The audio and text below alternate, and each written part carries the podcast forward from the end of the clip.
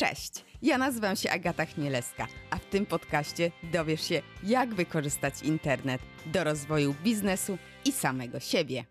Influencerzy, temat rzeka. Ale kim jest influencer? Czy trzeba mieć miliony złotych, aby stworzyć fajną i efektywną, nie tylko efektowną, e, kampanię z influencerami? O tym rozmawiam z Boomerem, a dokładniej z Maćkiem Pietrukiewiczem, który z influencerami współpracuje od lat. Zarówno influencerom, jak i markom pomaga robić fajne rzeczy. Moim zdaniem sam Maciek też jest influencerem, jeśli chodzi o kwestię influencer marketingu. No bo gdybym miała się kogoś radzić w tym temacie, to właśnie jego. Dlatego już nie przedłużam i zapraszam Cię do wysłuchania naszej rozmowy. A jeśli stwierdzisz, że ta rozmowa może pomóc komuś z Twojego otoczenia, to podeślij jej link. Będzie mi bardzo miło i będę Ci wdzięczna. No niech dobre treści niosą się dalej w świat. Cześć Maćku. Cześć. Co dobrego u Ciebie słychać? Ach, no wreszcie się słyszymy. To myślę, że to jest e, dobra rzecz, bo się umawiamy już od jakiegoś czasu i wreszcie się udało. To myślę, że to jest na pewno e, fajnie, że, że udało nam się dopiąć to spotkanie, nie? Tak, tak, to jest, to jest na pewno pozytywne. Kot też już odwiedził przed, przed rozpoczęciem nagrywania, się przywitał, więc też miły element e, na, na początek też się pokazał. Może jeszcze przyjdzie w czasie nagrania. E, może chce być influencerem. To jest. Właśnie, bo chcę o influencerach z Tobą porozmawiać. Mhm. I jak Ty definiujesz słowo influencer? Mm, Wiem, że jest dużo definicji i wiem, że każdy, kogo zapytasz, będzie miał e, troszkę inną i słyszymy właśnie, że kto jest influencerem, kto nie jest. Dla mnie bardziej pełna jest ta taka też ogólniejsza definicja, czyli osoby, która ma swoją społeczność i ma wpływ. I wiem, że mm, część osób e, będzie próbowała właśnie to precyzować, że są to osoby, które nie wiem, albo tworzą content, albo właśnie na tym się wybiły Aczkolwiek mam wrażenie, że w ostatnim czasie, zwłaszcza, jest to dużo trudniejsze, żeby e, tak jednoznacznie właśnie określić, kto mógłby być influencerem, kto nie. E, chociażby jeśli chodzi o celebrytów, tak? Mam wrażenie, że też e, sporo osób chce oddzielić, że celebryta to jedno, a influencer to drugie. Aczkolwiek jak patrzę sobie często, no to wiele osób, które zaczynały jako blogerki, dzisiaj są celebrytkami. Nie wiem, jeżeli pomyślimy o Ma Fashion, Jessica tak. Mercedes czy Watana Wears, to są osoby, które dosyć często, wiesz, widnieją gdzieś na pudelku i wiele tak. osób bardziej będzie myślało pod kątem ich celebryckości, a niekoniecznie influencingu.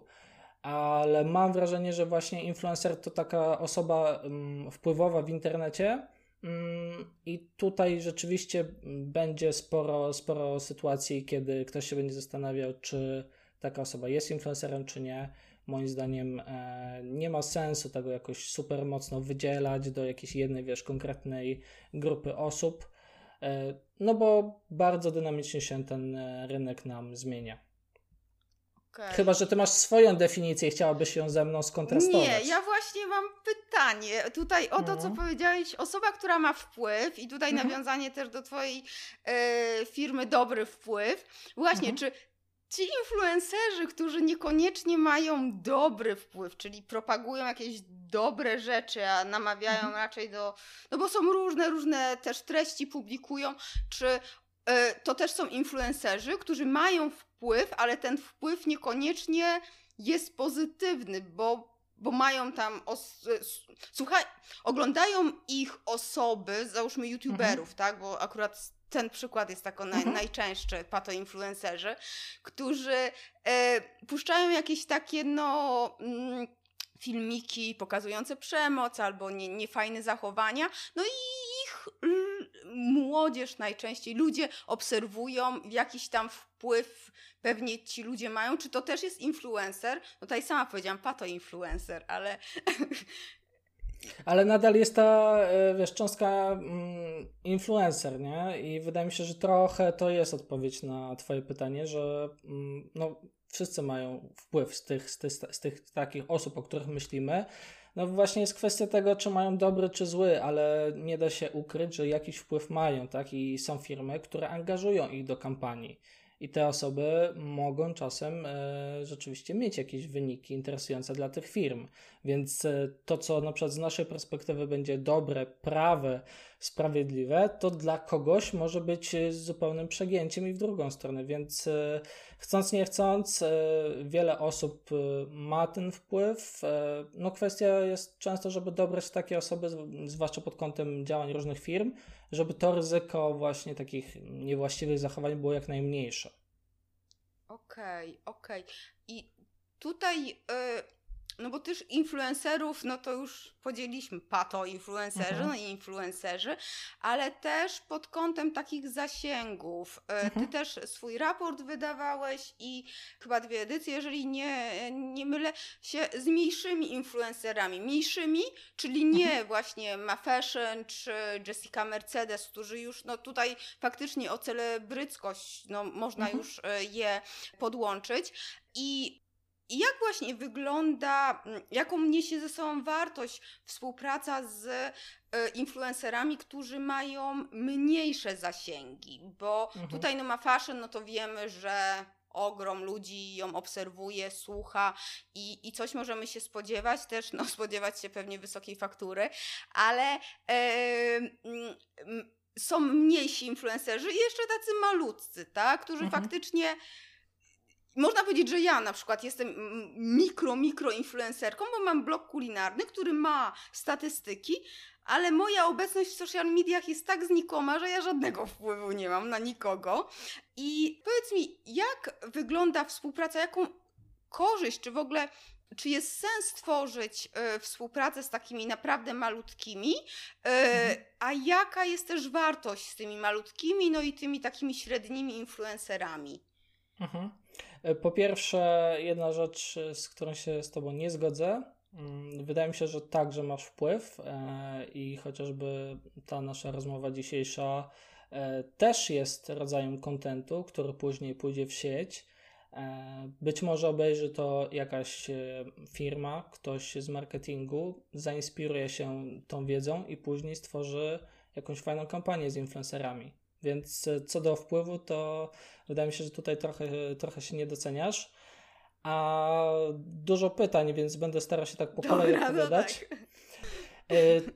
Trochę nawiązałaś właśnie do tej celebryckości. Wydaje mi się, że osoby z mniejszymi zasięgami są ewidentnie jakby bliżej odbiorców, tak? To są te osoby, które pewnie częściej odpowiedzą na jakąś wiadomość e, od, od odbiorcy. E, być może też ich życie jest dużo bliższe, bo jeżeli mówimy o celebrytach, to tam wchodzą w grę już duże pieniądze, mm, wille z basenem, wyjazdy i tak dalej, a E, też wiem, że ciągnie nas do, do takich osób, które są bardzo nam bliskie, więc, e, więc tacy mniejsi influencerzy też pewnie częściej reprezentują ten styl życia taki nieidealny, ten, ten styl życia mm, no, każdego z nas de facto. I to, I to dla odbiorców jest duża wartość, ale także dla firm, które no, chcą jakby, żeby ich przekaz też był naturalny dla odbiorców, tak? Jeżeli, nie wiem, sprzedajesz jako firma buty, no to też chcę, żeby ten Twój e, komunikat reklamowy w kampanii z influencerami dobrze wybrzmiał, no i, i też chcę, żeby to było naturalne, więc, e, więc e, często wiem, że też ludzie kierują się do takich mniejszych osób, do osób, które mają mniejsze, tak jak powiedziałeś, zasięgi. Mm, przede wszystkim też dlatego, że mają mniejsze budżety. I to, I to nie ma co ukrywać, że, że osoby z mniejszymi zasięgami mm, są po prostu osobami tańszymi. Tak? Nie wiem e, o jakich influencerach ty myślisz, mówiąc, e, jeśli chodzi o mniejszych zasięgach, ale ja gdzieś widzę tak osoby do jakichś 15-20 tysięcy followersów na Instagramie, podobnie do y, osoby, które na blogu mają kilka tysięcy odsłon miesięcznie, albo y, mają kilka tysięcy subskrypcji na YouTubie, tak? I ich e, materiały ogląda tak po mhm. kilkaset, kilka tysięcy osób. Myślę bardziej o takich osobach, bo to, to rzeczywiście są osoby, które można często nazwać tymi mikroinfluencerami, o których wiele mitów narosło, że to są super, ekstra, y, jedyne osoby, które teraz będą rządzić internetem. Aczkolwiek y, zwracam też uwagę, że y, one też czasem e, są dotknięte przez, e, przez różne rzeczy takie trochę negatywne dla, e, dla całej branży, a mianowicie chociażby ilość współpracy. I to, że wiesz, duzi influencerzy mają tych współprac dużo, no to to jest naturalne.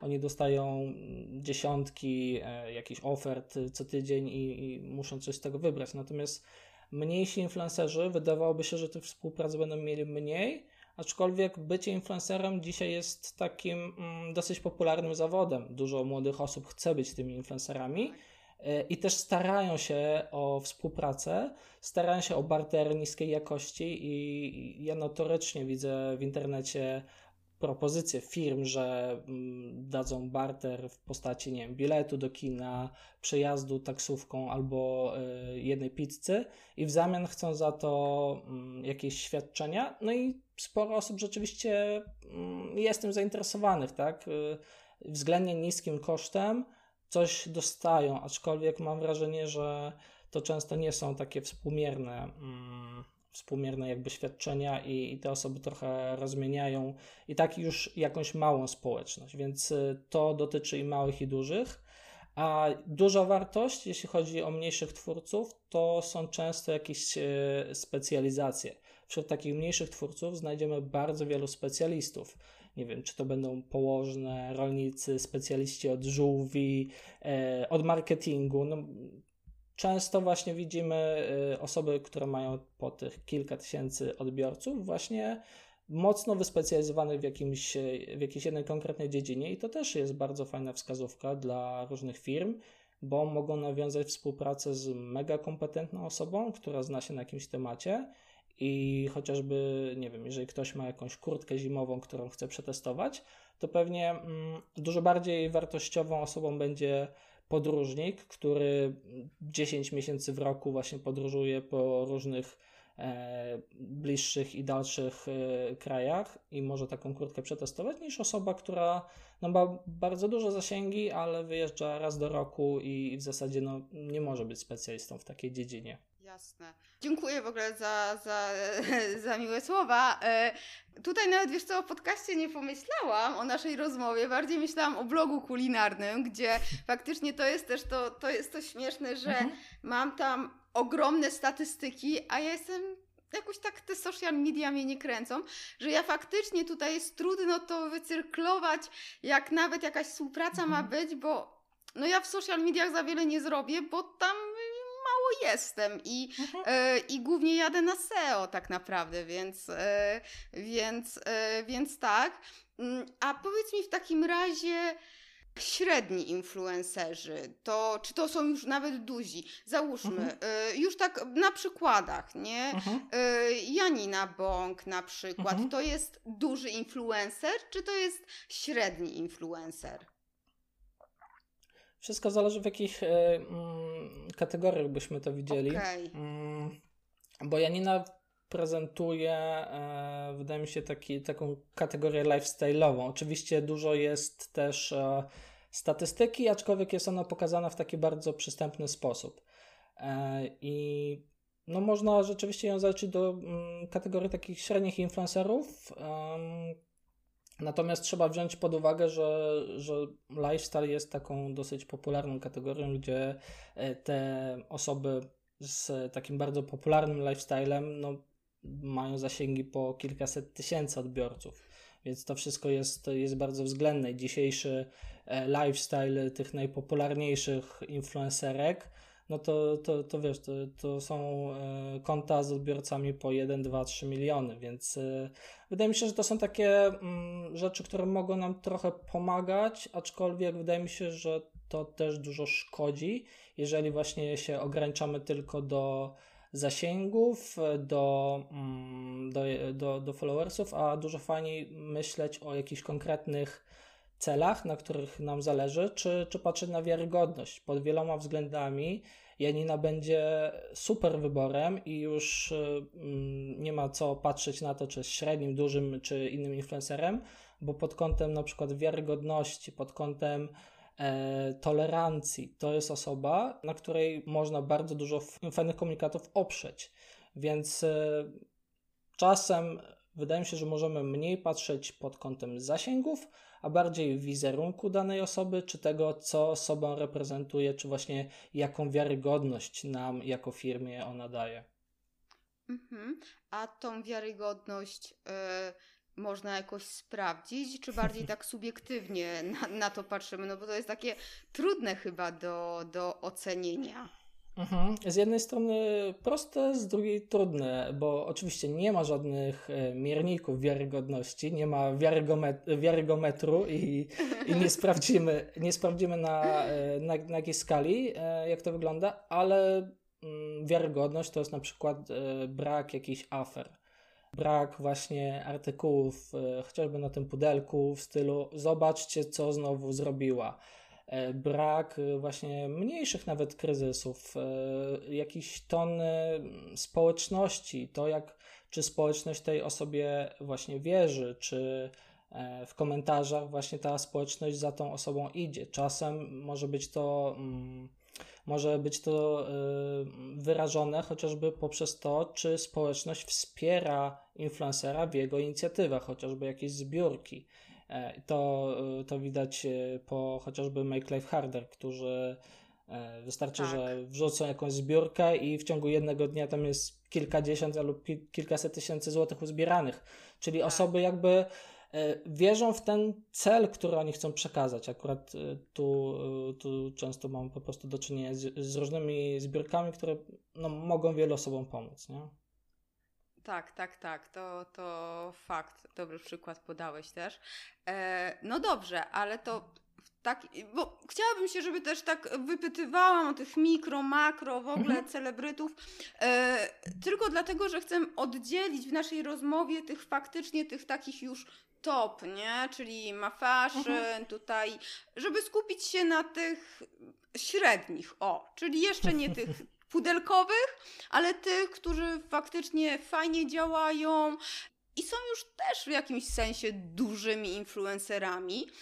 Powiedz mi, jakich efektów możemy w ogóle się spodziewać współpracując z takimi influencerami? Kiedyś mhm. też się mówiło, że no, mm, przynajmniej w e-commerce, mm, nie wiem jak jest teraz, bo już w sumie nie, nie, e, mhm. nie mam takiego do czynienia z influencer marketingiem, ale było takie mm, przeświadczenie, że nie, nie współpracujemy z influencerami, bo liczy się sprzedaż, na koniec dnia ma być zysk, influencerzy mhm. nie sprzedają. E, no my oboje wiemy, że to nie tylko chodzi o sprzedaż i myślę, że teraz też branża też jest bardziej świadoma, ale gdyby tak sobie mm, określić te, mm, te efekty? Jakie możemy mhm. sobie cele postawić? Mhm.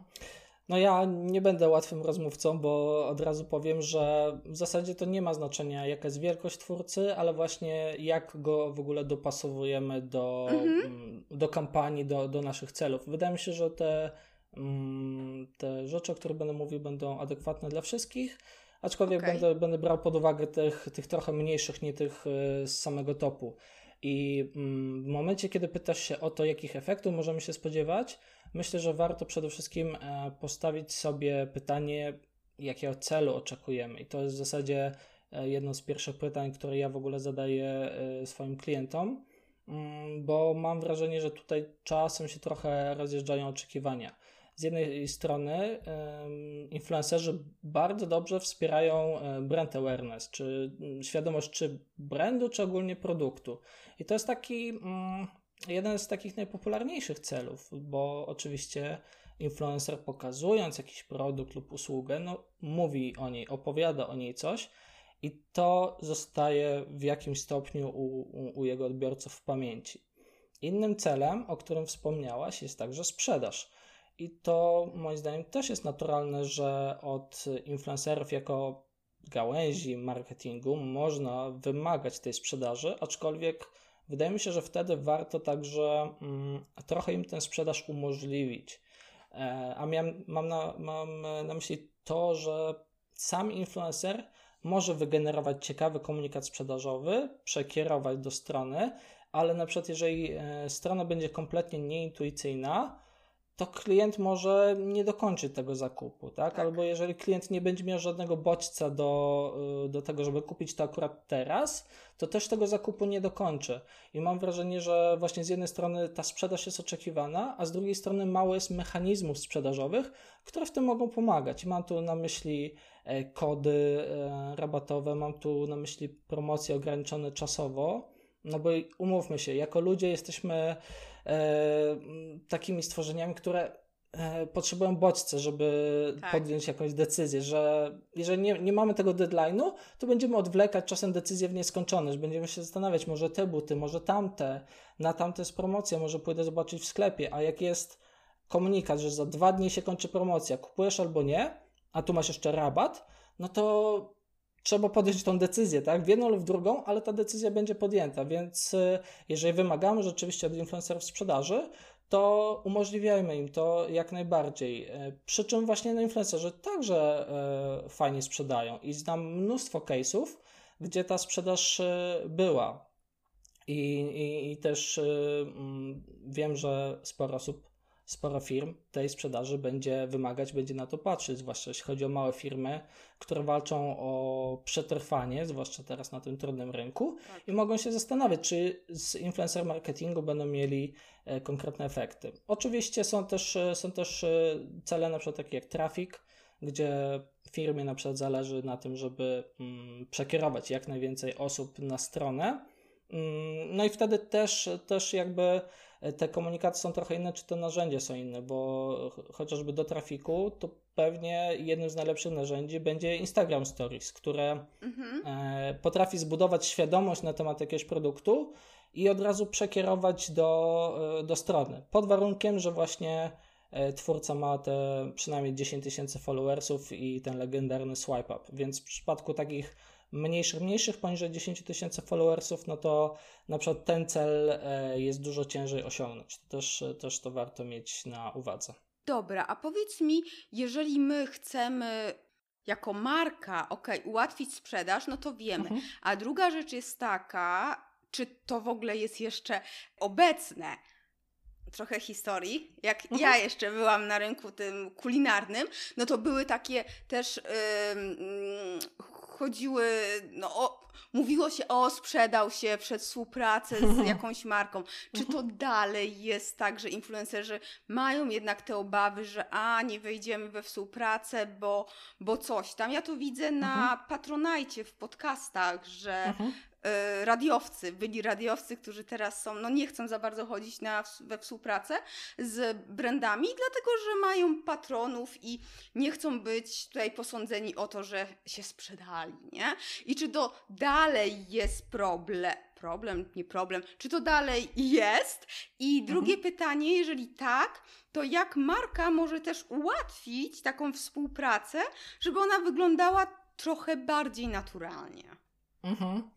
Wydaje mi się, że w momencie, e, gdy mm, pewna e, branża w postaci raperów e, regularnie realizuje kampanie właśnie z markami, to wszystko jest możliwe, bo to zazwyczaj raperzy byli tą kategorią osób, które mówiły, no my się nigdy nie sprzedamy, my tu nie będziemy pokazywać jakichś produktów za, za kasę, a no to też się dzieje i to jest, e, i to jest normalne, więc jeżeli raperzy sobie radzą z tymi kampaniami, to myślę, że każda grupa osób sobie poradzi. Radiowcy też nie powinni mieć z tym, z tym większych e, problemów. Oczywiście super, jeżeli mają możliwość takiego niezależnego finansowania w postaci Patronite'a, aczkolwiek moim zdaniem Patronite to też jest złota klatka, bo mm, to już jest, e, to już są pieniądze, które my mm, bierzemy od odbiorców i pojawia się nad głową takie oczekiwanie, że teraz ja muszę pracować, bo dostałem pieniądze. I nie może być takiej sytuacji, że nie wiem, coś się stanie i będziemy chcieli, albo po prostu będziemy sobie chcieli zrobić wolne, bo jednak będzie, o, odbiorcy chcą, zapłacili, to, to ja im muszę dać. I akurat pod tym kątem, no takie jednorazowe kampanie są lepsze, bo zrealizujesz kampanię, potem możesz robić cokolwiek chcesz. A Patronite to jest zobowiązanie. I wiem, że od mm, influencerów, którzy wchodzili w takie, y, w takie finansowania, czasem to mocno wadziło i to mocno nad nimi wisiało. Więc y, jeżeli ktoś się zastanawia nad Patronite'em, to dobrze sobie to dwa razy przemyśleć albo dziesięć razy, e, żeby podjąć e, rozsądną decyzję. Bo oczywiście jest to, jest to fajne, jeżeli te pieniądze regularnie się pojawiają, ale mm, warto sobie przeliczyć koszty. Czasem dużo lepszy na przykład jest taki crowdfunding, gdzie jednorazowo zbieramy pieniądze, możemy mm, jakiś, jakąś rzecz za te pieniądze dać. Nie chcemy Mm, zaświadczyć, że na pewno zawsze będziemy, będziemy ten komunikat dawać, tak? Albo że będziemy coś robić stale i stale, bo to jest, to jest taka pułapka. Pytałaś, jak marka może nam pomóc. Y, marka przede wszystkim może nie pomagać za dużo. To jest, to jest kwestia takiego złotego środka. Z jednej strony mm, mamy przekaz influencera. Taki tak. bardzo wiarygodny, to co influencer chce pokazać, jego content taki, który jest na co dzień i w czym jest wiarygodny, to co pokazuje na co dzień. Z drugiej strony mamy markę, czyli e, jej oczekiwania, informacje o produkcie, informacje o cenie, e, promocje i tak. I teraz trzeba te przekazy e, zbalansować.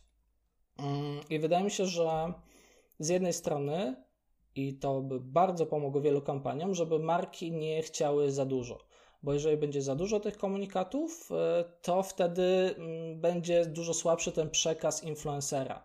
I wiem, że także marki czasami mają tendencję do narzucania jakichś pomysłów, e, jakichś scenariuszy. Czasem zdarzało się, że scenariusz był pisany za, za youtubera i youtuber miał to tylko odegrać, ale umówmy się, że to wtedy nie będzie wiarygodne. I taki twórca oczywiście pod jakąś presją marki może to puścić, ale to będzie ze szkodą dla wszystkich, bo odbiorcy to wyczują. Odbiorcy są bardzo mm, istotnym e, punktem w tym całym e, w tym całym takim okręgu jakby działań, no bo oczywiście no, marka ma swoje komunikaty i będzie, będzie chciała, żeby to influencer pokazał, a influencer musi pokazać to w takim E, w takim formacie dobrym dla odbiorcy, tak żeby odbiorca później wrócił do, do firmy, tak? Taki, taki okrąg się z tego robi. I wydaje mi się, że mm, z jednej strony firma nie powinna mocno naciskać na influencera i powinna wysłuchać jego mm, propozycji, a z drugiej strony ogólnie powinna to jakoś nadzorować, tak żeby jakiś komunikat był, bo może się zdarzyć tak, że influencer będzie miał super pomysł na produkt, ale ten produkt będzie gdzieś w ogóle w tle. Albo nie wybrzmi jakaś, jakaś informacja istotna dla firmy. No i fajnie, no zobaczymy, że no tutaj zasięgi są, ludzie reagują pozytywnie, więc super kampania, ale tak się zastanawiamy, mm, a ile osób tak naprawdę widziało ten nasz produkt? A ile osób e, wie, że ten produkt na przykład jest w tańszej cenie, albo że ma taki, taki, taki kolor? i e, ile osób w ogóle chce go kupić, tak? Ile osób w ogóle ma jakieś pozytywne myśli na temat tego produktu. Bo może być tak, że po prostu ten produkt za słabo wybrzmi. Więc no, firma musi mieć przede wszystkim mega duże wyczucie i z jednej strony bardzo mocno jakby się sugerować tym, co mówi influencer, no bo to jest jego środowisko i on przedstawi to jak najbardziej naturalnie, ale z drugiej nie może zapomnieć także po co, po co ta kampania jest i żeby, żeby ten produkt wybrzmiał e, no, na tyle mocno, żeby, żeby zbudować świadomość, żeby to nie był sam zasięg, bo zasięg jest jakby słabym celem, tylko zbudowanie świadomości. Czego zasięg jest jakby jedną e, stroną, a komunikat drugą. Hmm. A jak tą świadomość, czy się zwiększyła po współpracy z influencerem zmierzyć? Macie jakieś sposoby, czy to jest raczej tak szacunkowo.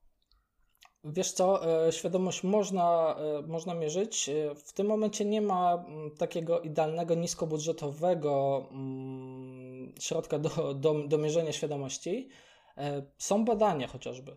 Są badania konsumenckie, które mm, realizowane na przykład przed i po kampanii są w stanie określić, czy wzrosła świadomość na temat danego produktu, E, jak zmienił się wizerunek danego produktu pod względem e, kampanii, czy właśnie e, komunikat influencera został odebrany pozytywnie, czy, czy właśnie ktoś ma w tym momencie większą chęć zakupu tego produktu.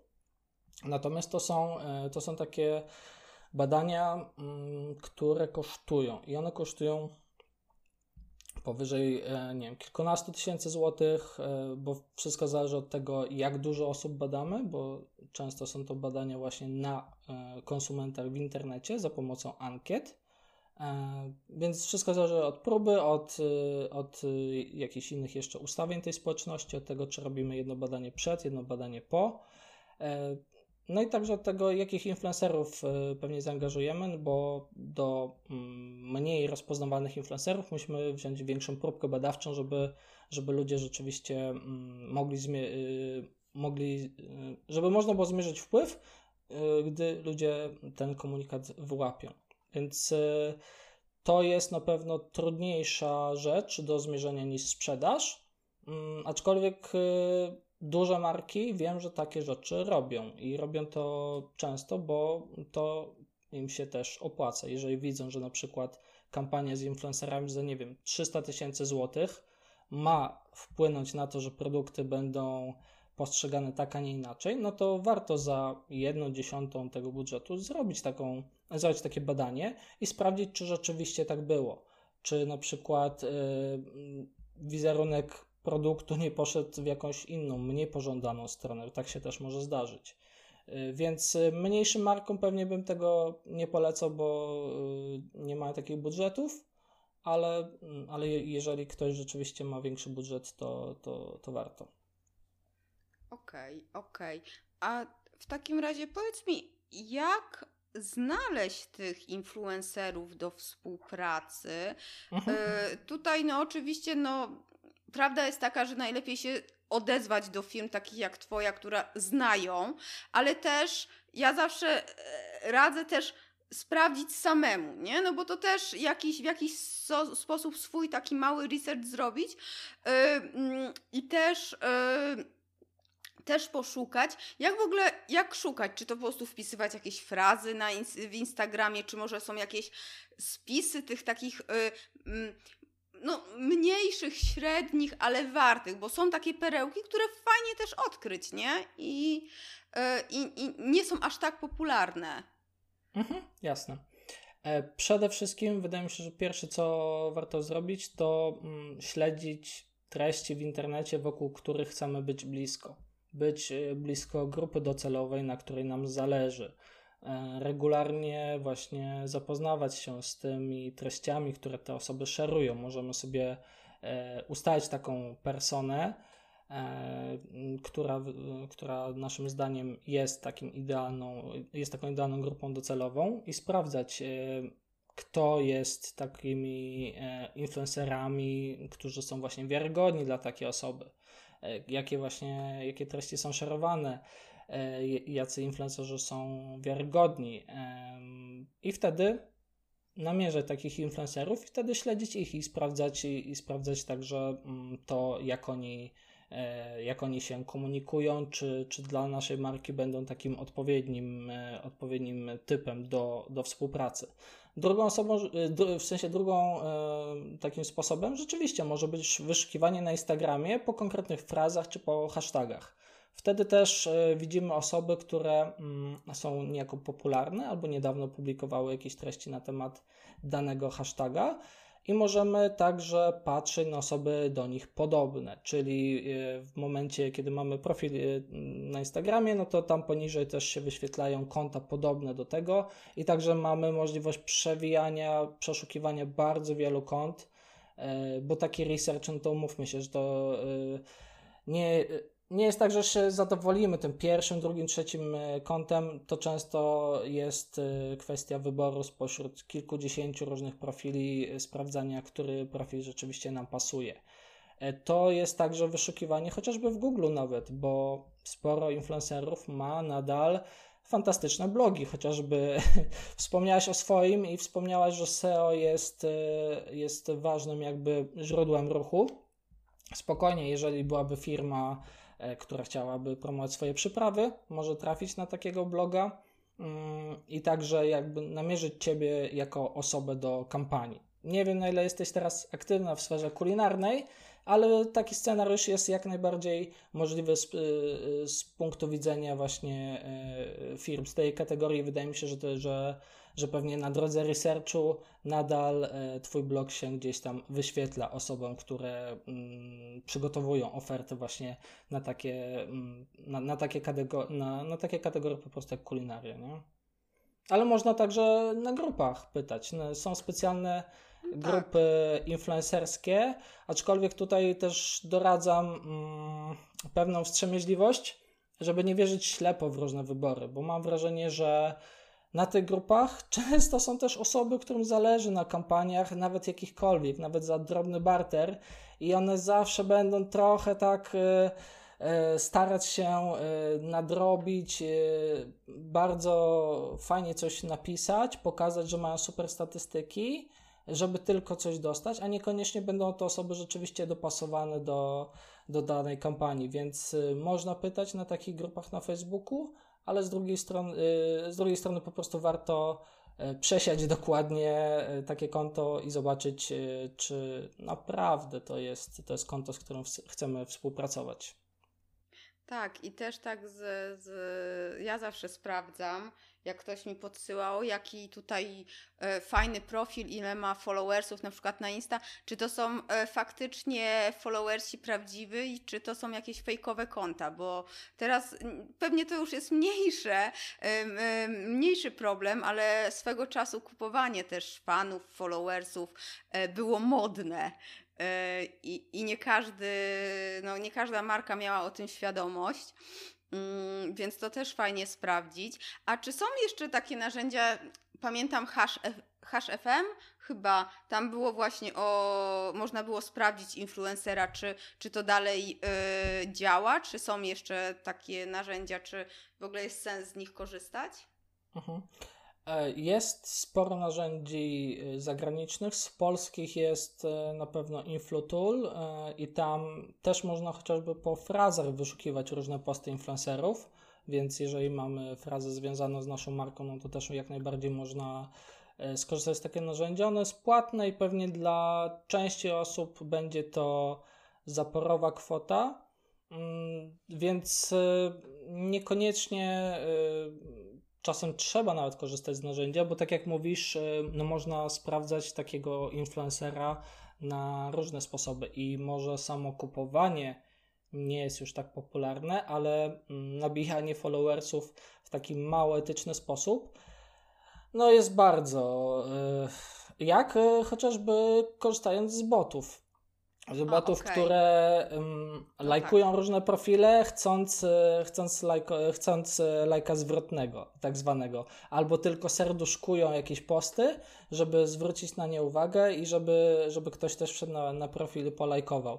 E, dzisiaj, dzisiaj dostałem od jednej osoby na Instagramie właśnie takie taką ofertę, tego typu praktyki. E, zazwyczaj takie osoby chwalą się, że są poza radarem Instagrama i mogą e, zapewnić za daną kwotę właśnie tego rodzaju usługę i przyrost e, konta. Okay. Jest to nadal, jest to nadal i pewnie przez długi czas jeszcze będzie, niestety. Okay. myślałam, że już wiesz co, że już ten problem, zapomniałam zupełnie o botach, e, że to już nie, nie jest problemem, że Instagram mhm. sobie z tym poradził, bo jednak blokował te konta. E, mhm. A jednak, jednak to dalej e, działa. No tak, tak, to, to też jest faktycznie. Ja chciałam jeszcze się spytać o to, mm, co wspomniałeś, bo bardzo ważną mhm. rzecz powiedziałeś, że trzeba dawać jednak wolną rękę influencerom, bo to oni znają swoją społeczność mhm. i wiedzą, jak zaprezentować ten produkt, ale z drugiej strony, żeby pamiętać o naszych celach i żeby mhm. jednak ten, żeby mieć jakąś kontrolę.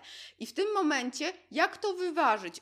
ja jako marka, o czym powinnam pamiętać, czy co w umowie powinnam zawrzeć, czy jakie rzeczy powinnam dopilnować przy współpracy? Czy to załóżmy przeczytanie w propozycji postów na, na media społecznościowe.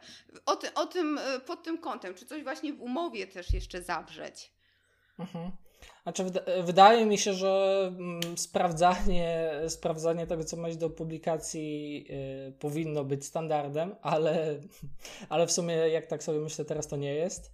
I, okay. czasem, I czasem idą, czasem idą naprawdę, wiesz, jakieś komunikaty, które, mm, których marka nigdy nie chce wypuścić. Tam, przypomina mi się może trochę właśnie z tego, z tego topu, bo jednak e, to częściej, mm -hmm. częściej po prostu takie rzeczy wychodzą, gdzie Wersow z ekipy mówiła, że Black poprawia kondycję i umysł. I, i, to, I to było w ramach współpracy. I tak sobie myślę, że ja później sprawdzałem zresztą na, na fanpage'u i oczywiście takich e, Black jako marka takich komunikatów nigdzie nie daje.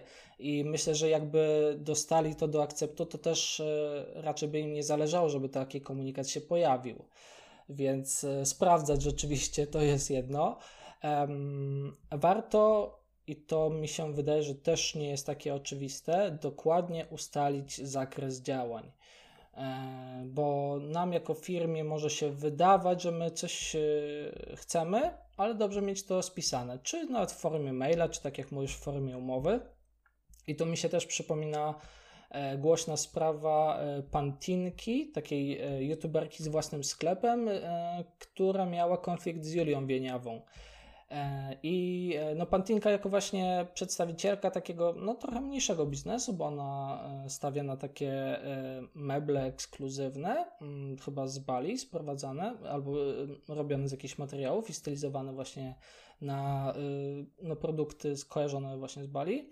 Mm, no właśnie ona troszkę sobie zamieszała i skomplikowała sprawę, bo na początku chciała wysłać prezent, i tak to zakomunikowała, że, wysyła, że, że chce wysłać jakiś mebel e, i, i, i chciałaby właśnie, żeby Julia Wieniewa to dostała, a potem zapytała się, a może jeszcze, e, nie wiem, wyślesz jakieś zdjęcie albo wrzucisz jakieś zdjęcie z tego.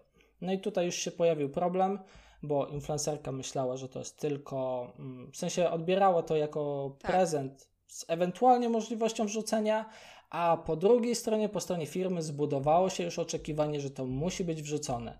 I z tego narosło e, bardzo duże nieporozumienie, bo e, oczywiście influencerka nie przywiązywała do tego tak dużej wagi, też po jej stronie były jakieś błędy później.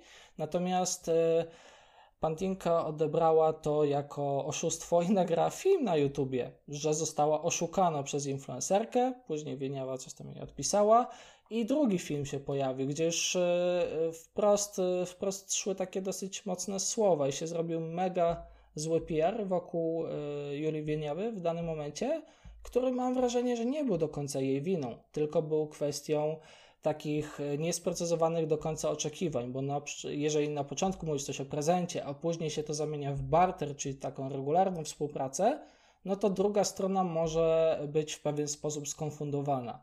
Więc Wiem, że wiele firm nadal wysyła prezenty i to jest ok, ale myślę, że bardzo jasno trzeba sprecyzować, czy wysyłacie prezent, czy e, oferujecie barter, czy oferujecie współpracę płatną.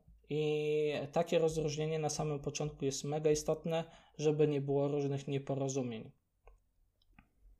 Tak. No używanie słowa też prezent. E, też mi się wydaje, że wysyłając coś bez jakichś umów i faktycznych takich ustaleń, to, to lepiej nie mieć oczekiwań, bo można się po prostu zawieść, a e, a teraz przynajmniej też znowu wracam do historii, ale pamiętam jak to było takie modne i dostawałam różne przesyłki, to faktycznie już takie zwykłe produkt to nie było żadne wow, bo firmy się przeskakiwały w pomysłach, co tutaj nie wysłać, żeby to było jakieś spersonalizowane i, yy, i żeby faktycznie ta, ta osoba, ten influencer chciał to wrzucić w swoje social media, bo to faktycznie zaskoczyło, nie?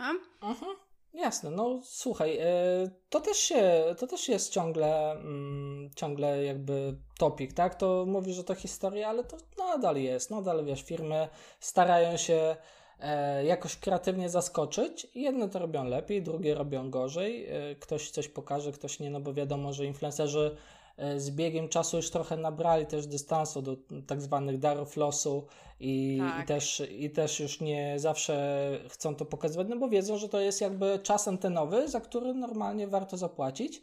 No chyba, że coś jest naprawdę bliskie ich sercu albo im się spodobało, tak? Ale właśnie najczęściej dzieje się to wtedy, kiedy marka naprawdę dobrze wybiera tego influencera i nie ma, nie ma względem jego jakichś oczekiwań. I to jest, to jest wydaje mi się ważne, E, bo okej, okay, na etapie dogadywania można rzeczywiście mm, komunikować mniej lub bardziej dobrze i ta kampania może wyjść e, lepiej, gorzej, ale wydaje mi się, że kluczowy jest dobór właściwego influencera. I poprzez właściwego mam na myśli wiarygodnego, takiego bardzo dopasowanego do, do naszej marki. I mam wrażenie, że tutaj sporo, y, sporo jest takich zawodów, sporo jest takich y, nieporozumień, bo właśnie albo ktoś nie zdawał sobie sprawy ze swego celu i na przykład on chciał sprzedaż, odezwał się do twórcy, który mm, nie ma żadnych wyników sprzedażowych, podczas gdy można o to, o to zwyczajnie zapytać. Hej, robimy taką taką kampanię y, w tym takim terminie, zależy nam na przykład na sprzedaży. Czy masz, drogi influencerze, E, jakieś historycznie kampanie, w których jesteś w stanie wykazać, że sprzedawałeś jakieś rzeczy. Jeżeli twórca powie, że nigdy się na tym nie skupiał i w zasadzie no, on może bardziej zagwarantować zasięg, no to można się zastanowić, czy, czy jakby to nam wystarczy, bo może się okazać, że nie. I ja, jeżeli mam kampanie sprzedażowe, no to właśnie szukam takiej podstawki, tak? Szukam E, szukam wtedy twórców, którzy są w stanie na podstawie wcześniejszych współprac powiedzieć, że w ogóle jakiś wpływ na sprzedaż mają, mogą to jakoś udokumentować i wtedy dla mnie, wiesz, jest to dużo e, takie konkretniejsze info, bo ja wiem, że e, proponuję klientowi mm, influencera, który wcześniej sprzedawał na przykład podobny produkt, wygenerował nie, przychody na poziomie kilkudziesięciu tysięcy złotych i wtedy klient może podjąć świadomą decyzję, czy to jest, e, czy to jest coś, co, e, co mu wystarcza. I to wydaje mi się, że to jest dużo większy konkret, niż jakbym przyszedł i powiedział, e, no ten twórca ma 120 tysięcy followersów, albo ma taki taki zasięg. Bo na tej podstawie mm, w ogóle nie jesteśmy w stanie określić, czy ktoś sprzedaje i uprzedzając ewentualne pytania, tak, mając kilkaset tysięcy followersów, można nie sprzedać w kampanii nic bo na przykład taka osoba nie jest wiarygodna. Też się tak zdarza.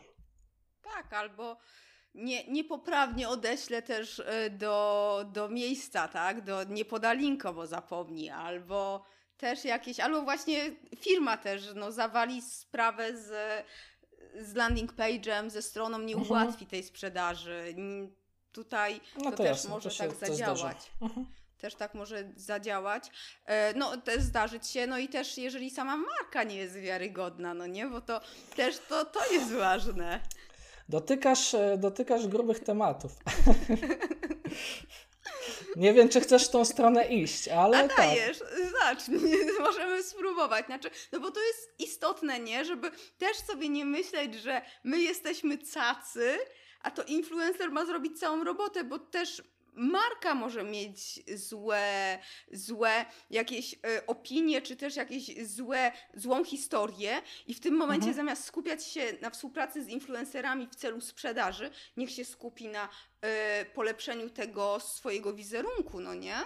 Mhm. Nie, no jasne, chociaż ja sobie myślę, że czasami, czasami niestety influencerzy są wykorzystywani przez nawet nie chcę mówić marki, może, może bardziej osoby, które chcą e, zarobić na pewnych działaniach. Obecnie dosyć popularny jest e, dropshipping, e, w którym no, jest, jakaś, jest jakiś produkt gdzieś na przykład na AliExpress i ktoś, ktoś tworzy stronę internetową, gdzie ten produkt sprzedaje polskim na przykład odbiorcom, robi dziesięciokrotną przebitkę może go tam jakoś obrandować, bo przy zamawianiu jakichś większych e, ilości takich produktów można sobie dołożyć cokolwiek się chce na, na przykład na zegarek jakieś logo albo na jakieś pudełko, e, też takie logo wrzucić. E, wiesz, bierze kilku influencerów do, do kampanii, oni jakby mówią, o słuchajcie, tu super okazja, 50% przeceny. Oczywiście nadal jest to, jest to produkt z świetną marżą dla, dla, takiego, dla takiej strony i sporo osób niestety później na tym traci, bo odbiorcy dają się złapać na, na coś takiego. Influencer nie do końca sprawdza na przykład, e, czy ta strona jest legitna, czy te produkty nie są gdzieś do znalezienia dużo taniej, czy to jest naprawdę ok coś takiego promować. Mm, a taka strona, wiesz, może sobie pozyskać ilość tam klientów, wysłać produkty lub nie, no tak czy inaczej zarobią, może w ogóle zniknąć. Było mnóstwo takich historii. To oczywiście jest jakieś, jakaś ciemna strona internetu, ale zdarza się dosyć często.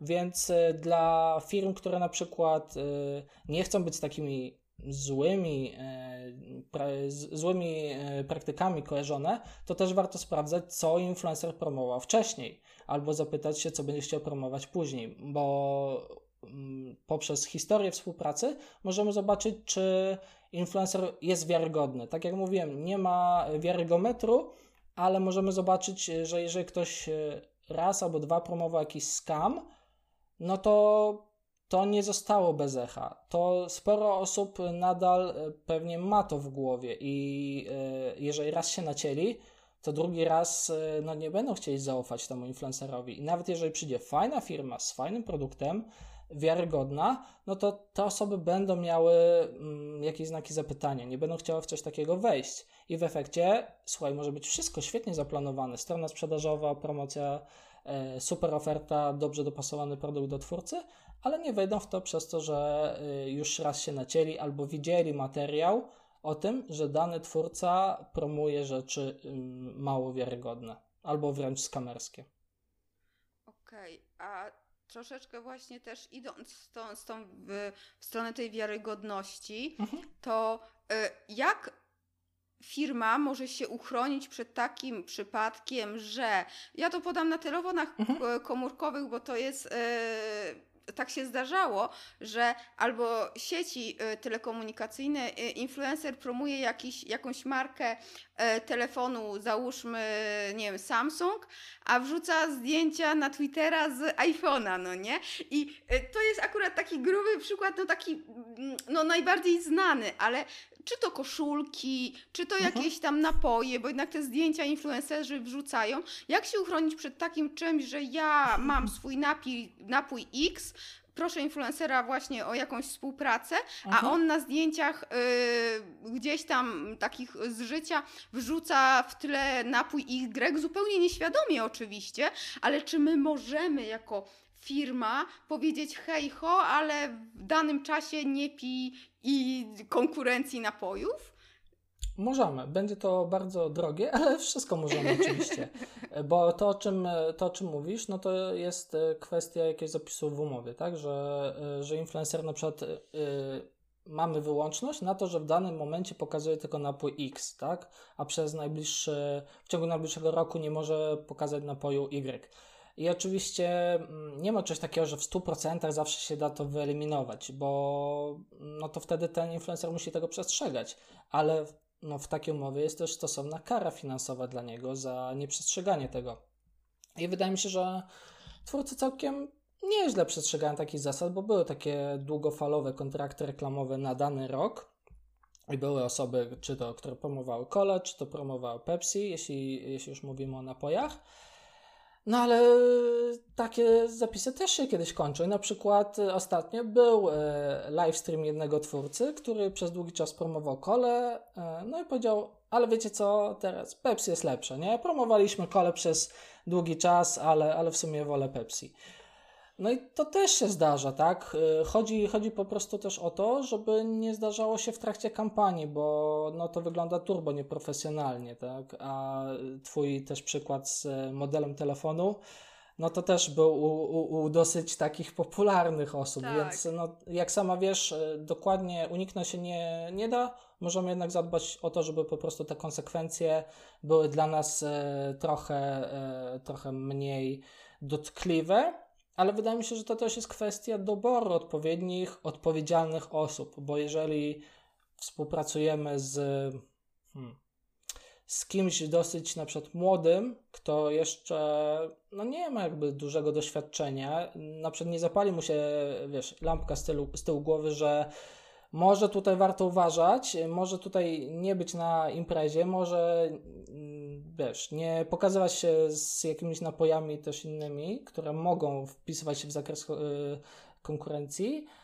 E, no to takie mm, takie osoby mogą sprawiać zagrożenie, zwłaszcza te młodsze, a wydaje mi się, że osoby mm, z dość dużym doświadczeniem jednak będą więcej myślały na ten temat. I to też się da wyłapać, bo dobry research wstecz, gdzie patrzysz po prostu, jak ta osoba się zachowuje, możesz się z taką osobą spotkać, zobaczyć, jak się z nią rozmawia, czy ona rzeczywiście naprawdę jest zainteresowana produktem, współpracą, a nie, wiesz, na, nawija ci makaron na uszy i może wcale nie jest taka fajna. Można popytać także, nie wiem, osoby z innych działów, z innych firm, które na przykład z nią współpracowały i to też jest no, myślę, że skarbnica wiedzy, że, że sporo osób, jeżeli dana osoba nie jest wiarygodna, to sporo osób e, o tym wie i jedna na przykład może o tym powiedzieć. Więc e, ja też mam zresztą mm, osoby, z którymi wymieniam się czasem informacjami, żeby nie wpaść na przykład na influencera, który jest nieuczciwy, najprościej mówiąc. No bo wiadomo, że taki influencer może raz kogoś nabrać, ale potem, e, potem już e, ta informacja jakoś się rozchodzi. Dokładnie. E, ale w ogóle takie zachowanie też influencera, ta odpowiedzialność, żeby no już mógłby mhm. nie mówić o tej, że woli Pepsi, no bo to też, to też tak niefajnie świadczy o nim dla innych marek, bo mhm. ej, no ja teraz wejdę z nim w współpracę, a on po miesiącu, po kampanii powie, że a jednak on, to też taka wiarygodność wobec e, tych odbiorców jego jest mniejsza. Tak, tak. No, wiesz, to y, naprawdę wydaje mi się, że jeżeli już mówimy o takich kampaniach długofalowych, trochę wychodzimy z tematu, bo, y, bo to raczej są droższe kampanie, no to jednak y, no myślimy sobie o, o tym, że to jest zobowiązanie na długi czas i że dobrze taką osobę prześwietlić, że trzeba mega dobrze jakby dobrać yy, twórcę, no bo utkniemy z nim na rok, tak? Jeżeli, yy, jeżeli to będzie osoba yy, taka, która no nie do końca można jej zaufać, no to, to wyjdzie pewnie i wydaje mi się, że to jest długi proces i czasem rzeczywiście można się naciąć, ale robiąc odpowiednio dobry research, pytając się różnych osób, czy rozmawiając z tym twórcą, czy rozmawiając po prostu z innymi osobami z branży na jego temat, na przykład można e, z dużym prawdopodobieństwem określić, że taka osoba nam nie zaszkodzi ani w trakcie kampanii, ani w przyszłości. Oczywiście 100% wiesz, gwarancji nigdy nie można uzyskać, ale, ale są, są osoby Naprawdę, są porządne osoby w tej branży, są osoby, którym można zaufać i które na przykład, jeżeli współpracowały z firmą, to mm, nie powiedzą na nią złego słowa, chyba że naprawdę, nie wiem, firma robi coś mega strasznego, no bo każdy może zmienić zdanie, tak, ale nie okaże się, że ich intencje były nieszczere przy okazji e, samej, samego nawiązywania współpracy. Mhm. A y, to wracając do tych mniejszych budżetów i też może pozytywnych przykładów. E, no.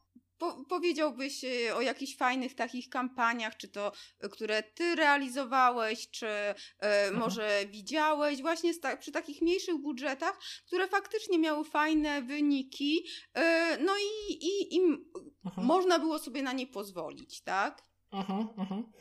E, wiesz co, to mm, taką kampanią który, z wykorzystaniem influencera, którego e, pewnie znasz. E, akurat była kampania mBanku, e, to jest akurat duża marka, z Pawłem Tkaczykiem. Nie wiem, czy, czy kojarzysz, bo kampania była realizowana na LinkedInie i to już to jest dosyć takie nietypowe, bo wydaje mi się, że to nadal nie jest kanał taki oczywisty, że ci influencerzy tam są, ale no umówmy się, że Paweł Tkaczyk nadal nadal jest takim e, influencerem po prostu dla innej grupy osób. Na przykład jest świetnym influencerem dla firm, tak? Dla marketingowców. Tak. I jest dla to osoba, która. Tak, tak, i która może do wielu ciekawych rzeczy takie, e, takie wąskie grono namówić. Akurat to była kampania B2B i wydaje mi się, że takich kampanii jest mało. E, tam chodziło o projekty cyfrowe rewolucje i Paweł e, w kilku publikacjach na Facebooku, na LinkedInie, bodajże nawet na Instagramie właśnie zachęcał do zajrzenia na stronę internetową, do zapoznania się z cyklem webinarów w banku no, mi osobiście brakowało, żeby sam taki cykl spotkań poprowadził, bo to by było jeszcze bardziej wiarygodne ale mm, oczywiście wyników nie znam. Natomiast y, dla mnie, jak patrzę z zewnątrz na kampanię, no to wyglądała ona dosyć wiarygodnie, bo nie promował jej właśnie influencer lifestyle'owy, który no wiadomo, że no, mógł nie do końca y, mieć jakieś pojęcie na ten temat, no tylko, tylko wiarygodna osoba dla mnie, a ja mogą być właśnie grupą docelową takiego projektu mBanku, więc wydaje mi się, że E, że tutaj fajnie był dobrany ten influencer e, do takiej nietypowej kampanii. E, kolejna akurat mam w głowie kilka marek, ale w zasadzie takie kampanie niskobudżetowe to właśnie nie jest przełamując tylko domena małych firm, ale także dużych, bo chociażby Allegro też robiła kampanię niskobudżetową. Akurat, akurat przy, przy mojej pomocy robiliśmy z grupą filmową Darwin z takimi youtuberami, którzy robią super fabuły, e, robiliśmy współpracę, która zakładała pokazanie e, rzeczy, gadżetów, koszulek e, właśnie grupy filmowej Darwin na, na stronie Allegro. I to była bardzo ciekawa rzecz, bo Darwini zbierali środki jakby na swoje filmy. Allegro potrzebowała właśnie takiej, mm, takich influencerów, takiej współpracy, która też przyciągnie młodych ludzi na, do, do, do ich serwisu, żeby też zobaczyli właśnie, że takie fajne rzeczy Allegro umożliwia i takie rzeczy też można na Allegro zdobyć. No i właśnie unikalne koszulki, unikalne plakaty były dostępne na Allegro i to była kampania, która no, realizowała konkretny cel przyciągnięcia jakby młodych ludzi do serwisu. Mm, natomiast są także mniejsze marki, e, takie jak chociażby Room Size, czyli takie produkty do dbania o brody i o, o wąsy na przykład, jeśli chodzi e, o różne takie produkty pielęgnacyjne. I w przypadku takich firm e, wiem, że no jednak jest takie ryzyko, że no okej, okay, no wydamy nie wiem, te kilka tysięcy złotych, ale czy to nam się zwróci? I wiem, że firmy często zadają sobie takie pytanie, e, no bo nie mają jakichś mega dużych budżetów. I to była taka ciekawa kampania, bo w tym przypadku influencer zwrócił się do nich, a mianowicie taka grupa influencerów, Dandycore, to są tacy e, panowie tworzący bloga o modzie męskiej, czyli od razu widzimy link pomiędzy samą firmą a, e, a twórcami. No i oni zaproponowali kampanię, bo stwierdzili, że no hej, skoro używamy i tak już tych produktów, no to może zrobimy jakąś akcję razem. I to jest, i to jest zresztą fajna, um, fajna rada dla firm, żeby być też otwartymi na takich influencerów, bo ja wiem, że super osoby zwracają się do firm z własnymi pomysłami. Te pomysły są dopasowane do nich, no bo twórca sam ten koncept wymyśla, E, prawdopodobnie korzysta z tych produktów, więc jest mega wiarygodny e, później przekaz. Jeżeli ci odbiorcy widzą i tak ten produkt, który widzieli wcześniej, ale widzą go po, go po prostu jako e, komunikat reklamowy, który twórca mówi: No hej, zawsze pokazuję Wam za darmo. Dzisiaj dogadałem się z marką i no ja będę coś z tego miał, a Wy będziecie mieli super content. No i właśnie tak było z, z tą kampanią, gdzie Dandycore ci influencerzy pokazywali po prostu, jak dbać o pielęgnację brody, wąsów e, za pomocą mm, tych produktów. Właśnie pokazywali i w formie bloga, i w formie e, YouTube'a. A dlaczego powiedziałem, że było mm, mniejsze ryzyko? Bo e, kampania e, była finansowana w takim modelu hybrydowym, że część, e, część budżetu jakby była stała, a część była uzależniona od przychodów wygenerowanych przez influencerów czyli taką zwykłą afiliację. I w momencie, e, w momencie, kiedy po prostu influencerzy wygenerowali jakiś przychód, no to procent od tej sprzedaży trafiał z powrotem do nich. I wydaje mi się, że to też jest mega ciekawy pomysł dla różnych firm, żeby proponować taki model rozliczenia. Oczywiście nie każdy influencer będzie chciał na to pójść. Akurat Dandycore są super influencerami mm, którzy są w stanie udokumentować sprzedaż u siebie, więc oni byli pewni swojej wartości, tego, że są w stanie te produkty sprzedać i się na coś takiego zgodzili. firma miała względnie niskie ryzyko, tak? Bo jeżeli oni by nic nie sprzedali, no to ich wynagrodzenie też by było mniejsze. I wydaje mi się, że to też dla wielu firm będzie bardzo sprawiedliwy układ. Są w ogóle firmy, które tylko taką, mm, taki model e, prowadzą. Mm, oczywiście mogą dać w barterze jakiś produkt. E, wiem, że była firma e, chyba wyciskarek do soków, która też dawała produkt i mówiła, że mm, oprócz tego produktu może być wynagrodzenie afiliacyjne w zależności od sprzedaży. I był twórca parentingowy, który sprzedał tam chyba 25 tych wyciskarek, każda była warta 1500 zł, więc możemy sobie przeliczyć, że przychód był na poziomie 37 tysięcy.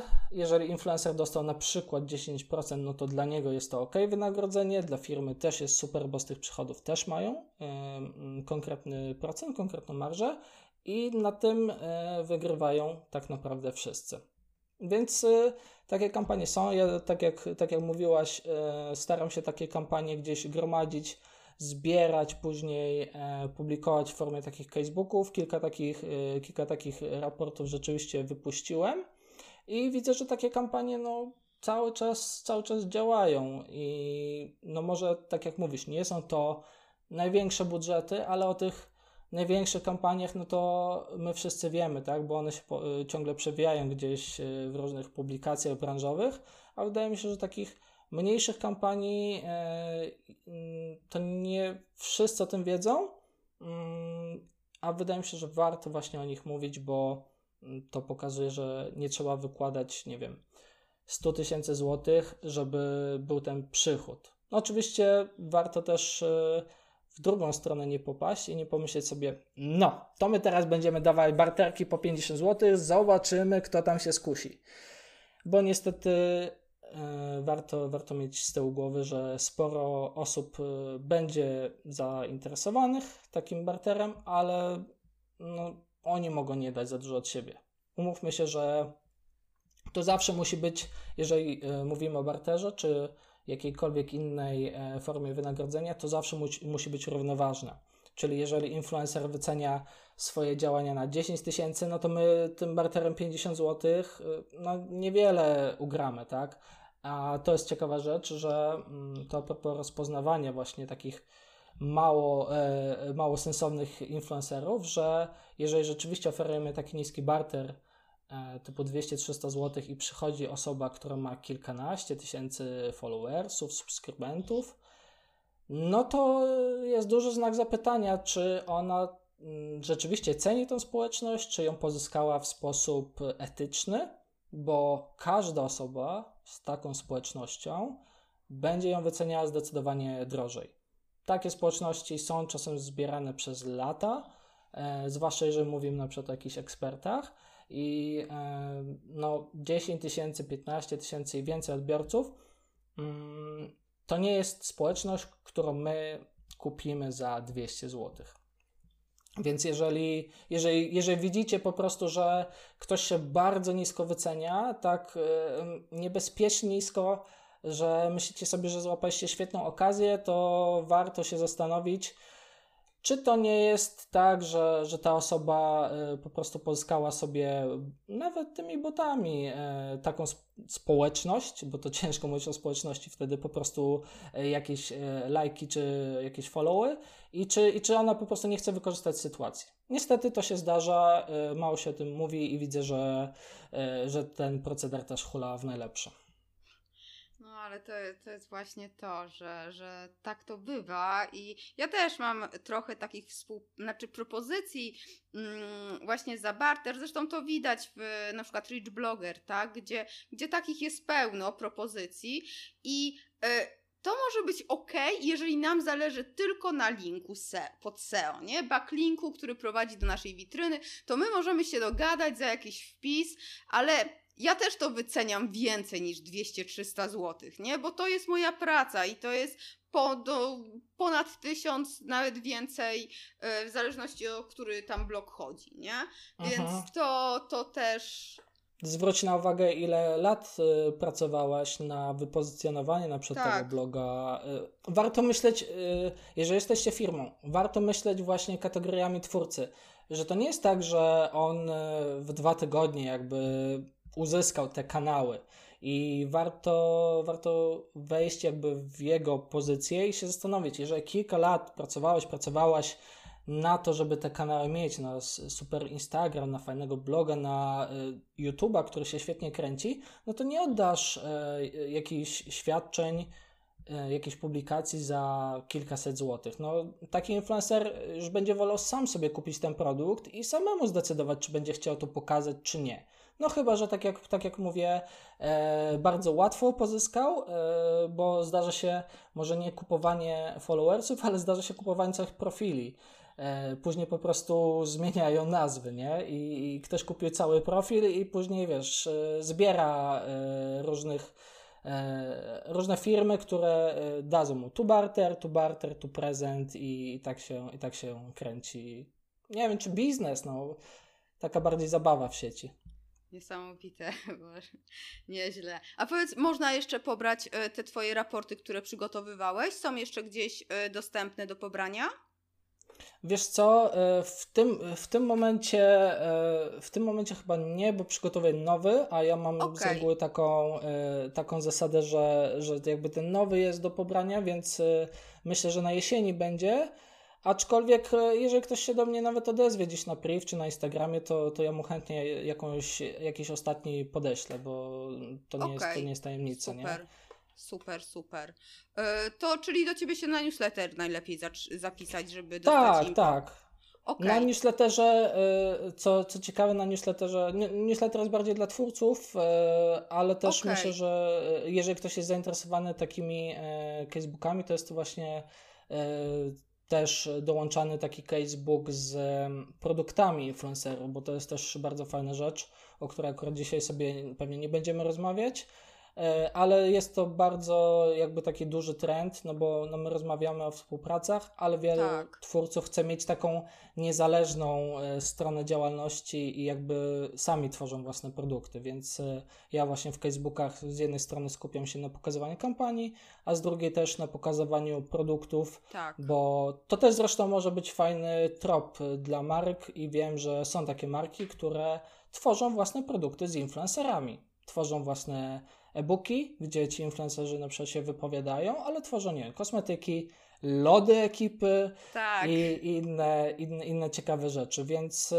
mm, to też jest jakby jeden, jeden z kierunków, tak? W ogóle wydawnictwa, tak? To jest y, taki już standard, tak? Że mamy markę w postaci wydawnictwa, które bierze influencera zasięgowego, żeby stworzyć wspólny produkt i jakby wtedy wszystkie strony na tym zarabiają. Tak, tak, tak, tak. Tak, no faktycznie też, też przeglądałam ten twój casebook właśnie z mhm. produktami. Też jest fajny, żeby tak zobaczyć, co robią e, mhm. twórcy i e, pod co można się podpiąć, żeby coś wspólnego zrobić, fajnego, bo jednak tak jak e, w, teraz dużo w podcastach siedzę, to mhm. jednak e, no ta znana, y, mając, o, mająca społeczność, persona, jednak pomaga danemu produktowi. To mocno pomaga, więc to też mhm. fajnie wykorzystać e, przy, przy tworzeniu nowych e, produktów, mm, w, w, tym kierunku pójść. A powiedz, ja wiem, że to jest trudne pytanie i to zawsze to zależy, ale tak mało budżetowe kampanie, o których mówimy, to jakie to są pieniądze? Czy to jest 5 tysięcy złotych na influencera, czy to jest e, 10 tysięcy, e, tak uśredniając, plus minus? Mhm. To zależy. e, mm, bo tak naprawdę no jednego, e, jednego takiego budżetu nie ma. Mm, I patrząc na to, że e, większy budżet daje nam na przykład możliwość wykorzystania więcej influencerów, no to górnej jakby granicy nie ma. Tak. A, dolne, a dolne wydaje mi się, że mm, zdiagnozowałaś całkiem nieźle, bo mając 5-10 tysięcy można już wykorzystać, nie wiem, nawet takich dwóch, trzech solidnych twórców i, i nawet przy niewielkiej liczbie świadczeń z ich strony zrobić jakąś taką pierwszą solidną kampanię, nawet na samym Instagramie, nawet na samych Insta Stories, które tak jak mówię, mm, to jest bardzo ciekawe narzędzie, tak? bo ono umożliwia raz, że zbudowanie świadomości, dwa, że przekierowanie od razu na stronę, czyli jest ten potencjał sprzedażowy. W przeciwieństwie do na przykład zdjęcia na Instagramie, no, z którego no, możemy przekierować do linku w bio i z tego linku do strony, ale wiecie, to jest jedno, dwa kliknięcia więcej, ludzie są leniwi i tego pewnie nie zrobią. A no, na stories jednak jest to łatwiejsze. Mm, i, I to jest też coś, co ja bym doradzał, bo mam wrażenie, że sporo jest takich firm, może to jest moje wrażenie, może niekoniecznie, że e, takich firm, które myślą sobie, że za, będą angażować, nie, nie mając budżetu, właśnie influencerów za barter, za jakieś właśnie prezenty i to jest spoko, aczkolwiek może się okazać, że z tego nie będzie żadnych efektów, bo jeżeli mamy na przykład produkt niskiej wartości, no to ten barter też oczywiście będzie niskiej wartości z drugiej strony, tak, że nie uda nam się namówić kogoś znaczącego na jakieś duże świadczenia.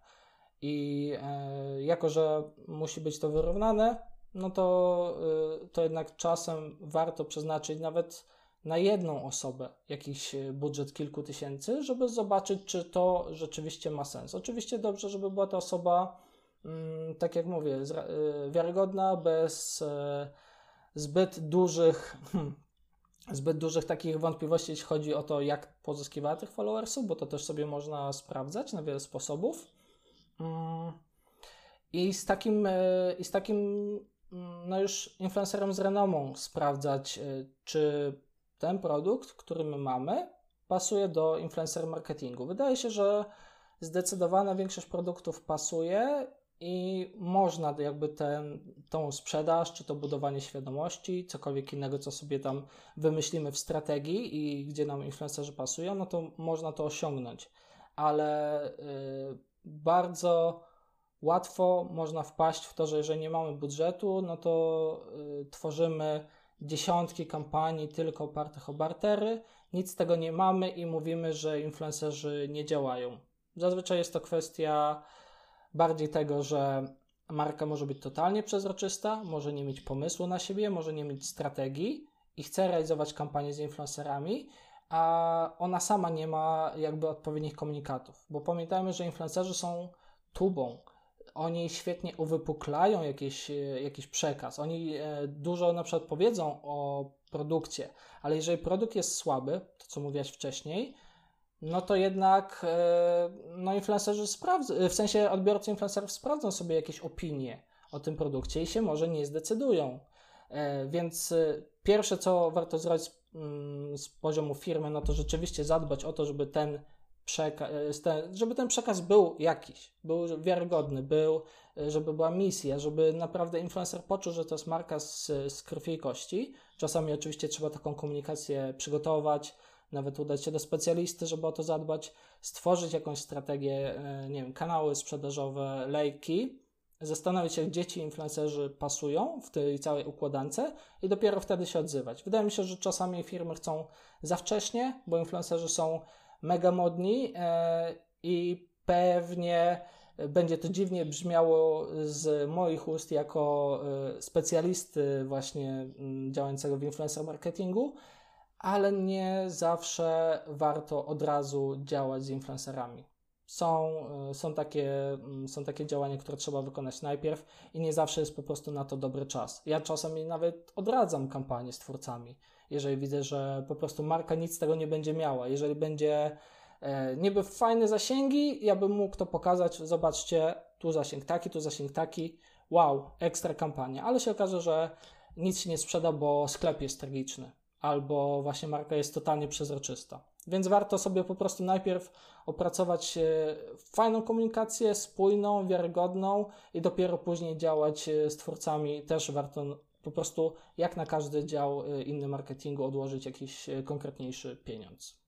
Tak, dokładnie. To, bo można fajne rzeczy zrobić i faktycznie też podejść mądrze, też się poradzić i nie, nie próbować tanim kosztem, bo ktoś gdzieś powiedział, że można to zrobić wszystko w barterze. Jeżeli mamy fajny produkt, bo ostatnio rozmawiałam z, z panią z Kubota i ona mówi, że no u niej influencerzy sami to robią, no bo to jest fajny produkt, tak? tak? I to też jest inna rzecz, więc tutaj można też mhm. fajnie podziałać, ale też oczywiście nawet jak mamy ten fajny produkt, to z szacunkiem do tych ludzi, nie? Że to nie z łaską, bo my jesteśmy duża firma albo fajna firma, tylko y, traktować siebie jak ludzi i, i fajne rzeczy można zrobić, naprawdę. Mhm.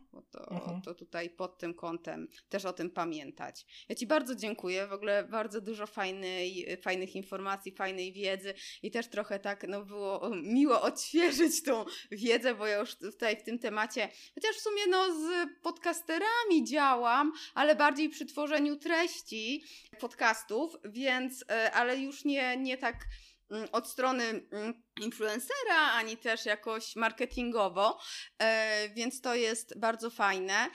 Ja właśnie dam namiary na, na, na Twój newsletter, na Ciebie, że jeżeli ktoś będzie chciał tego Facebooka mm, dostać mhm. albo też pogadać, poradzić się, to będzie mógł się odezwać. E, I jeszcze raz dziękuję i życzę dalszych sukcesów w influencer marketingu. Dzięki wielkie. Trzymaj się, pa. Hej. To był konkret. To był gruby konkret. Mocno polecam Ci odezwać się do Maćka po Facebooki e, odnośnie ciekawych e, współprac, y, ciekawych kampanii nisko i średnio budżetowych. Maćka też polecam jako osobę, która pomoże Ci przeprowadzić takie kampanie, doradzi, pomoże wybrać influencerów. A jako, że Maciek już sam wspomniał o moim blogu kulinarnym, o współpracy z nim, no to głupio, jeżeli nie pociągnę tego tematu, więc pociągnę go. Więc zapraszam na eksperymentalnie.com, a jeśli stwierdzisz, że content na nim zawarty jest no, odpowiedni do Twojego produktu, usługi, to napisz na aga.małpaeksperymentalnie.com. Ale koniec już tej autopromocji. Notatki do tego odcinka, mm, w tym namiary na Maćka znajdziesz na stronie achmieleska.com łamane na 87. Mm, I jeszcze raz będę Ci wdzięczna, jeśli podzielisz się linkiem do tego odcinka z osobami, e, którym może on pomóc, może się przydać. A teraz trzymaj się radośnie i niech moc i konwersja będą z Tobą.